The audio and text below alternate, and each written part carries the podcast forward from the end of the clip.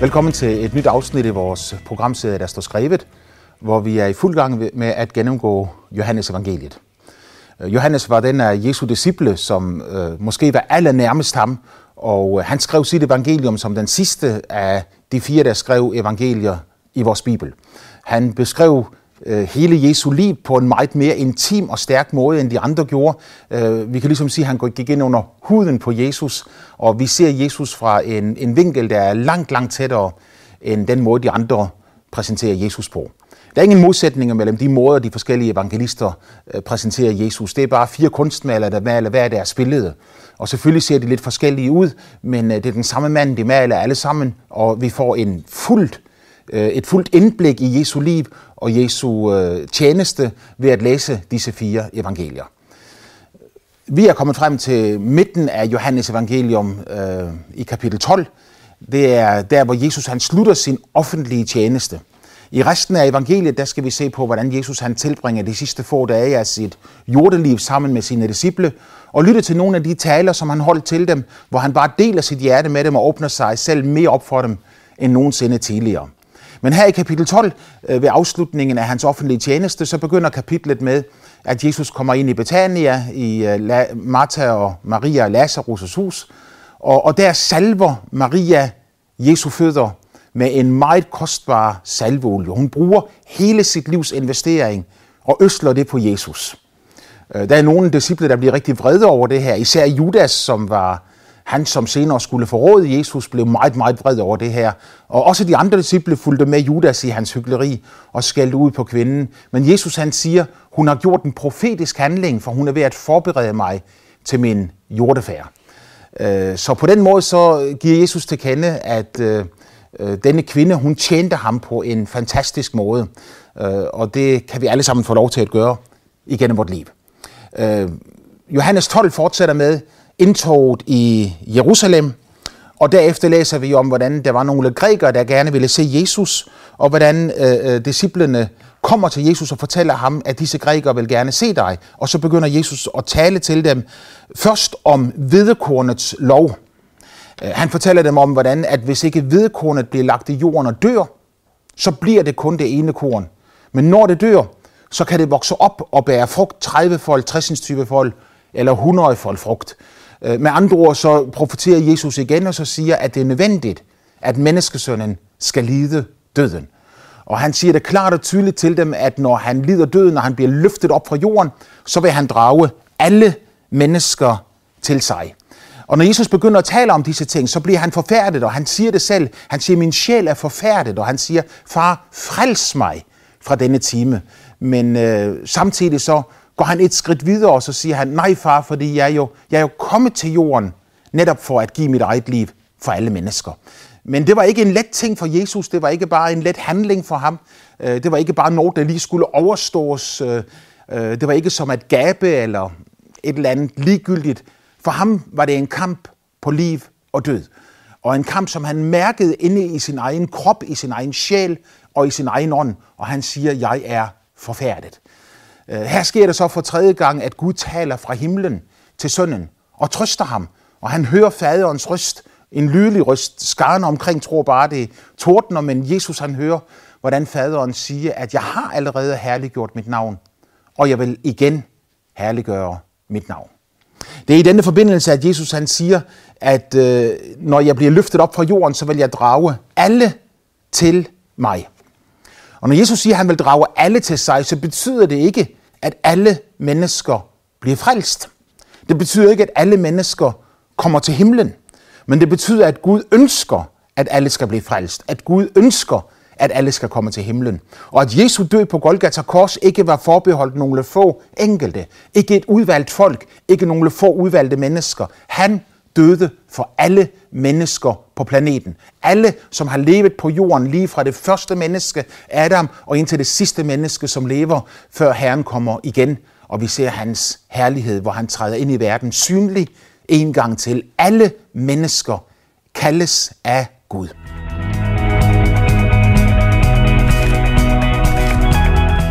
At Bibelen sætter et skarpt skælde mellem de, som tror på Jesus, og de, som ikke tror på Jesus, burde være åbenbart for alle. Johannes han gør rigtig meget ud af det i sine skrifter, og både i sit evangelium her, øh, men også i sine breve, der siger han den ene gang efter den anden, at der er to udgange af livet, og at mennesket har valgmuligheden mellem at vælge den ene eller at vælge den anden. Lad os bare se på nogle enkelte af de skriftsteder, som øh, Johannes han nævner. Øh, fordi når Jesus han siger, når jeg bliver løftet op fra jorden, vil jeg drage alle til mig, Øh, så er det meget vigtigt, at vi forstår, at det, det gælder dig, som ser på mig lige nu. Han giver dig et tilbud. Han giver dig en udfordring. Han løfter sin hånd op og giver dig en indbydelse, og så siger, hvis du vil, kan du komme til mig. Men helt klart, så er det dit eget valg, om du vil tage imod hans kald eller ikke. Johannes evangelium i det første kapitel og i vers 11 står der, han kom til, sit egen, til sine egne, men hans egne tog ikke imod ham. Men alle dem, som tog imod ham, gav han magt til at blive Guds børn, de, som tror på hans navn. I kapitel 3 og vers 18, Johannes evangelium 3 og vers 18 siger han, den som tror på ham, dømmes ikke. Den som ikke tror, er allerede dømt, fordi han ikke har troet på Guds enborne søns navn. I øh, kapitel 36, i kapitel 3 og vers 36, den som tror på sønnen, har evigt liv. Den som ikke lyder sønnen, skal ikke se livet, men Guds vrede bliver over ham. I kapitel 5 og vers 29 står der sådan her, vers 28 og 29, undres ikke herover, for den time kommer, da alle de, som er i gravene, skal høre hans røst. Og de skal gå frem, de som har gjort det gode, til, for at opstå til liv, men de som har øvet det onde, for at opstå til dom. Og i kapitel 6 og vers 40, Johannes 6 og vers 40, for dette er min fars vilje, at enhver, som ser sønnen og tror på ham, skal have evigt liv, og jeg skal oprejse ham på den yderste dag. Og i samme kapitel, kapitel 6, vers 53, og Jesus sagde da til dem, Sandelig, sandelig, siger jeg jer, hvis I ikke spiser menneskesøndens kød og drikker hans blod, har I ikke liv i jer. Og igen i samme kapitel i vers 64, men der er nogle af jer, som ikke tror. Videre i kapitel 8, kapitel 8 og vers 44. I har djævelen til far, og I er villige til at gøre, hvad der lyster jeres far. Han har været en morder fra første færd, og han står ikke i sandheden.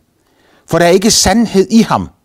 Når han taler løgn, taler han af sit eget, for han er en løgner, ja, løgnens far. Mig tror I ikke, fordi jeg siger jer sandheden. Og i 1. Johannes' brev, kapitel 3 og vers 10, derpå kendes Guds børn og djævelens børn. En hver, der ikke øver retfærdighed, er ikke af Gud, ej heller den, som ikke elsker sin bror. Og i vers 15 i samme kapitel, 1. Johannes 3 og vers 15, en hver, som hader sin bror, er en morder. Og I ved, at ingen morder har evigt liv blivende i sig. Og til allersidst 1. Johannes kapitel 5 og vers 11 og 12. Og det der er vidnesbyrdet, at Gud har givet os evigt liv, og det liv er i hans søn. Den, som har sønnen, har livet. Den, som ikke har Guds søn, har ikke livet. Dette har jeg skrevet til jer, for at I skal vide, at I har evigt liv, I som tror på Guds søns navn. Der er simpelthen ingen øh, tvivl om Johannes' standpunkt i alt det her. At han klart og tydeligt giver til kende, at der er to udgange af livet. Jesus bliver løftet op fra jorden, når han dør på Golgata Kors. Der giver han sit liv øh, i kærlighed til som et sonoffer for alle mennesker igennem historien. Men det er op til det enkelte menneske, om det vil tage imod hans frelse, om det vil tage imod hans liv og hans lys, eller om du vil vandre på sin egen vej. Jeg ved godt, at nogen vil sige, at det var dog en forfærdelig uretfærdighed, at Gud har overladt, os, overladt det til os selv at træffe et valg. Men hvis du nu lige tænker det om et lille øjeblik, så forstår du jo, at det er jo netop det, som gør os til mennesker, skabte i Guds billede. At vi har en fri vilje, at vi har evnen til at sige ja, og vi har evnen til at sige nej. Hvis dette ikke var tilfældet, så ville vi jo alle sammen være robotter. Øh, vi ville være som de dukker, vi kan købe øh, på Toys R Us eller, eller andre steder, øh, som vi kan give til vores børn, og så siger øh, dukken til barnet, når, det trykker barnet, når, når barnet trykker dukken på maven, så siger dukken til barnet, jeg elsker dig. Øh, det er ligesom, det kan gøre barnet begejstret et lille øjeblik. Men når barnet har trykket på dukkens mave et par tusinde gange, og dukken bliver ved med at sige, jeg elsker dig, så er begejstringen hos barnet nok begyndt at falme ret så kraftigt, fordi der ikke er nogen følelser, der er ikke noget liv, der er ikke noget helhed bagved. Nøjagtigt sådan ville mennesket jo være, hvis ikke Gud havde givet os den frie vilje. Evnen til at sige ja og evnen til at sige nej. Kærlighed ville være meningsløst. Overtrædelse ville være meningsløst. Der ville ikke længere være noget, der hed liv. Der vil ikke længere være noget, der hedder glæde og begejstring, for alt det her forudsætter en fri vilje, evnen til at sige ja og til at sige nej. Jesus, siger Johannes, han har på sin side gjort alt, hvad der skulle til, for at et hvert menneske kan komme til ham. Når jeg bliver løftet op fra jorden, siger han, vil jeg drage alle til mig. Det er det enkelte menneske, som selv må vælge, om det vil tage imod ham eller ikke. Her i Johannes 12, der læser vi så tydeligt, hvordan at når Jesus han taler disse ord, så er det mange af jøderne, som ikke tror på ham. Øh, farisæerne, lederne blandt folket, men også mange af skarerne, på trods af, at de har set alle de mægtige gerninger, som Jesus har gjort, så vælger de, at de ikke vil tro på ham. Øh, faktisk så slutter Johannes af med her i kapitel 12 med at, med at tale om den forhærdelse, som griber folkets hjerter. Og øh, i den forbindelse så citerer Johannes profeten Esajas. Øh, Jesus han siger, tro på lyset, mens I har lyset, så I kan blive lysets børn. Øh, og derefter øh, i vers 37, men skønt han havde gjort så mange tegn for deres øjne, troede de dog ikke på ham. Og så siger skriften, at der gik det ord i opfyldelse, som profeten Esajas har sagt. Herre, hvem troede det, vi forkyndte? Og for hvem åbenbares Herrens arm? Herre, hvem troede det, vi forkyndte? For hvem åbenbares Herrens arm? Ja, Herrens arm, Herrens kraft, Guds mirakler, var jo blevet åbenbart for hele folket. En hver, der ville, kunne jo se hans mægtige gerninger. Og Jesus han siger det til dem den ene gang efter den anden. Hvis I ikke vil tro på mig, på de ord, jeg siger, så tro dog på grund af de gerninger, jeg gør. Og så viser han hen til Guds mirakelkraft, som virkede igennem hans liv, når han var i færd med at forvandle mørke til lys, død til liv. Og han kom med Guds kærlighedserklæring ind i denne verden. De ville ikke tro ham. Og Johannes han citerer så et andet vers af Johannes, af Esajas, hvor han siger, han har blindet deres øjne og forhærdet deres hjerter, for at de ikke skal se med øjnene og fatte med hjertet og omvende sig, så jeg kan lade dem.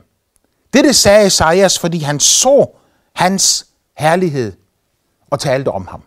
Det er jo ganske interessant, at Bibelen siger, at Esajas så Jesu herlighed.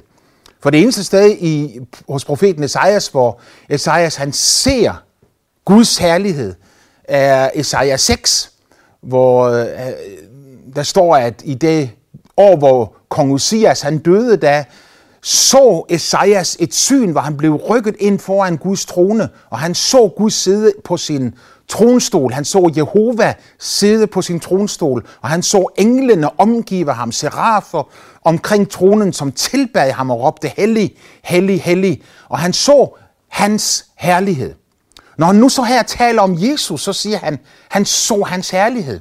Så han bekræfter altså, at Jesus er Gud fra evighed af. Et med skaberen, et med forløseren, Elohim, Jehova, de navne, som Gud han har i det gamle testamente. Jesus er det alt sammen. Ikke et skabt væsen, men født af Gud fra evighed af, et med ham Han så hans herlighed. Og han siger, at, øh, at Gud har blindet deres øjne og forhærdet deres hjerter, så de ikke kan se og ikke tro. Så vil nogle mennesker sige, jamen hvis det er Gud, der forblinder mit, øjne, mit øje, og hvis det er Gud, som forhærder mit hjerte, øh, så er jeg jo uskyldig. Jeg har jo ikke længere noget valg. Men her har vi loven om årsag og virkning. Gud har skabt tyngdeloven. Øh, det betyder, at hvis et menneske slipper en sten, så falder stenen til jorden. Det er årsag og virkning. Øh, er det Gud, der får stenen til at falde til jorden? Ja, fordi han skabte tyngdeloven. Men det er jo ikke sådan, at Gud han aktivt hver eneste gang et menneske slipper en sten, at Guds kraft så kommer ned og rammer stenen og får den til at falde til jorden. Han har en gang for alle skabt en lov, som holder planeten samlet, tyngdeloven. Og i kraft af denne tyngdelov vil stenen altid falde til jorden. Så det, at Gud får stenen til at falde til jorden, øh, betyder jo ikke nødvendigvis, at det er ham, der foretager den aktive handling. Det betyder bare, at han har lavet en lov, han har lavet en orden i universet, som gør, at der findes noget, der hedder tyngdekraft. Sådanne love findes også for menneskets sjælsliv og for menneskets åndsliv. Love, som gør, at hvis vi forbryder os mod dem, så vil vi falde til jorden, som stenen falder mod jorden. Øh, og så kan vi godt sige, at det er Gud, der har gjort det, men det er årsag og virkning her. Øh, Bibelen siger klart og tydeligt til os, at Gud vil, at alle mennesker skal frelses. Han kom til sine egne, men hans egne tog ikke imod ham. Men alle dem, som tog imod ham, gav han ret til at blive Guds børn. Altså ikke nogen af dem, som tog imod ham, men alle, som tog imod ham. Her er den frie viljes frivalg til at modtage Jesus Kristus som sin frelser eller forkaste ham. Øh, når Esajas han siger, han har blindet deres øjne og forhærdet deres hjerter, så taler han altså mere om stenen, der falder til jorden, end han taler om Guds kraft, der virker, så deres øjne bliver forblindede og deres hjerter forhærdede. Vi har en meget interessant beretning af det gamle testamente, hvor der står om Moses, at Gud sender ham hen til øh, Farao, Ægyptens hersker, for at øh, Farao skal lade folket rejse. Lad mit folk rejse, er det budskab, som Moses har til Farao. Men Gud advarer Moses i forvejen og siger til ham, at når du kommer til Farao, så vil Farao forhærde sit hjerte. Faktisk så står der, at Gud han siger, jeg har forhærdet hans hjerte. Men her har du også og virkning igen. For når du så læser beretningen igennem, så læser du, hvordan at når Farao begynder at handle imod Guds ord, imod bedre vidne, imod det, han ved er sandt og ved er rigtigt, at så siger skriften, der kan du se, det var det Gud forudsagde. Men i næste øjeblik, så siger skriften, at Farao selv forhærder sit hjerte. Øh, hvis vi skal øh, bøje det her sammen, så må vi sige det på den måde, at menneskets sind er sat sammen på en sådan måde, menneskets sjæl er sat sammen på en sådan måde, at når vi handler, når vi gør nogle ting, når vi træffer beslutninger, så vil de beslutninger og de handlinger, vi foretager, være ligesom et menneske, der vandrer hen over en mark. Har han gået nok gange hen over marken, så er jorden blevet fast trampet. Det er mennesket, der vælger, hvilken sti, hvilken vej han vil gå. Det er mennesket, som vælger, om jorden skal være fast trampet her, eller her, eller her. Det er menneskets eget frie valg. Og der, hvor mennesket vælger at gå, der bliver jorden fasttrampet. Øh, det gælder både positivt og negativt. Og det er jo helt fantastisk, for det betyder, at mennesket har evnen til at vokse i glæde, vokse i kærlighed, vokse i omsorg. Mennesket har mulighed for at blive bedre, at forbedre sig ved at træffe gode valg, gode beslutninger. Så bliver jorden fasttømret øh, på den vej, hvor det bliver lettere og lettere at sige ja til det, som er rigtigt. Men mennesket kan også forhærde sit hjerte, og så sige nej til det, som er rigtigt. Jeg ved godt, det er rigtigt, men jeg siger nej alligevel, fordi jeg er bange for konsekvenserne af, hvordan jeg skal leve mit liv, og hvad der vil ske, hvis jeg gør det, som er rigtigt. Så jeg vælger at sige nej til tingene. Det er jo ganske interessant, at man behøver ikke at lære noget menneske, at Gud eksisterer. Øh, alle små børn ved, at Gud eksisterer. Du behøver ikke at overbevise et lille barn om, at der findes en åndelig verden. Øh, du skal lære mennesker at være ateister. Du skal lære dem, du skal fortælle dem, at Gud ikke eksisterer. Og hvis du har fortalt det nok gange til dem, eller du lever dit liv på en sådan måde, at Gud ikke er en del af det, så vil hele dit liv være en lang fortælling til barnet om, at Gud eksisterer ikke. Og til sidst vil barnet begynde at tro, at det er sandt, at Gud ikke eksisterer. Men fra begyndelsen af har Gud lagt ind i barnets indre en overbevisning om, hvem han er. Der er et råb fra barnets indre, en, en naturlov, der råber ud fra barnets indre øh, væsen, som siger, at Gud eksisterer. Hver eneste gang et menneske vælger at gå op imod Gud og sige nej til Gud, sige nej til hans kald, sige nej til sandhed, sige nej til kærlighed, hver eneste gang det sker, så er det som at gå hen over marken. Man begynder at fasttrampe en sti. Har man gået længe nok hen over marken på den måde, så har man til sidst fået et forhærdet hjerte. Øh, hvis vi tager det helt konkret i forhold til de mennesker, som Jesus taler om her i øh, Johannes 12. Øh, de troede ikke på ham. Hvorfor troede de ikke på ham? Øh, fordi de var uenige om, hvad der var sket. Når alle vidste, at Lazarus var opvagt fra de døde. Øhm, de kunne se ham, de kunne snakke med ham. De vidste, at han havde været død i fire dage. Alle vidste om den blindfødte, som var blevet helbredt og som kunne se. Øh, alle vidste om kring vandringen på søen. Alle vidste om manden, der havde været syg i 38 år, og Jesus så havde helbredt. De hørte hans ord, og når, når Jødernes ledere sendte soldater ud for at fange Jesus, så kommer soldaterne tilbage og siger til dem, aldrig har nogen talt som dette menneske. Men den ene gang efter den anden, så afviser de de ord, de gerninger, som de var vidner til. Den eneste forklaring, jeg kan finde på det, er, at de ønskede at leve deres eget liv. De ønskede ikke, at nogen skulle bestemme over dem. Og netop her viser Gud sin kærlighed på den aller mest fantastiske, enestående måde. Gud tillader et menneske at vende ryggen til ham og gå sin egen vej. Han tillader et menneske at løbe bort. Han slipper mennesket frit, og han siger, hvis ikke du vil leve med mig, så behøver du ikke. Øh, jeg kan jo så ikke forstå, hvordan nogle mennesker kan anklage Gud for at være ond, øh, hævngærig. Øh, jeg har hørt så mange mennesker sige den ene gang efter den anden, at jeg kan ikke tro på en Gud, som har skabt et helvede. Jeg kan ikke tro på en Gud, som dømmer folk til evig fortabelse. Men evig fortabelse, min ven, er jo ganske enkelt det her, at leve i evigheden uden Gud.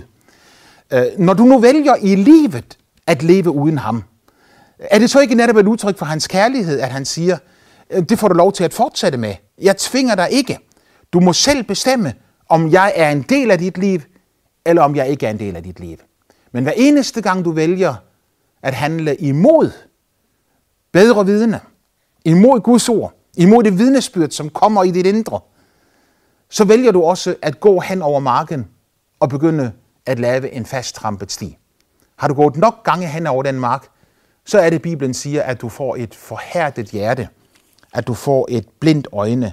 Han har blindet deres øjne, så de ikke kan se. Ja, det skete, fordi de gik hen over marken så mange gange, at jorden blev fuldstændig fasttrampet. Han har blindet deres øjne, så de ikke kan se, fatte med hjertet og omvende sig. Når Jesus så går et skridt videre, så siger han, at jeg er ikke kommet for at dømme mennesket. I vers 47, hvis nogen hører mine ord og ikke overholder dem, så dømmer jeg ham ikke, for jeg er ikke kommet for at dømme verden, men for at frelse verden. Kan det siges mere tydeligt? Han siger, jeg dømmer ham ikke. Jeg er ikke kommet for at dømme verden, jeg er kommet for at frelse verden. Men så siger han, men de ord, som jeg har talt, de skal dømme ham på den yderste dag. Og, og, og der kommer ordene til at lyde igen, at når han bliver løftet op fra jorden, skal han drage alle til sig. Det er menneskets eget valg. Om du vil elske Gud, elske mennesker og elske livet. Eller om du vil leve for sig selv, for sin egen navle, for sin egen verden, og så skabe sin egen virkelighed. Gud elsker dig med en evig, ubrydelig kærlighed. Han elsker dig dybt. Han elsker dig inderligt. Og han indbyder dig til at komme til sig. Hvis du elsker sandhed, vil du altid finde Jesus. For Jesus er vejen, sandheden og livet. Ingen kommer til faderen uden gennem ham. Må Gud velsigne dig.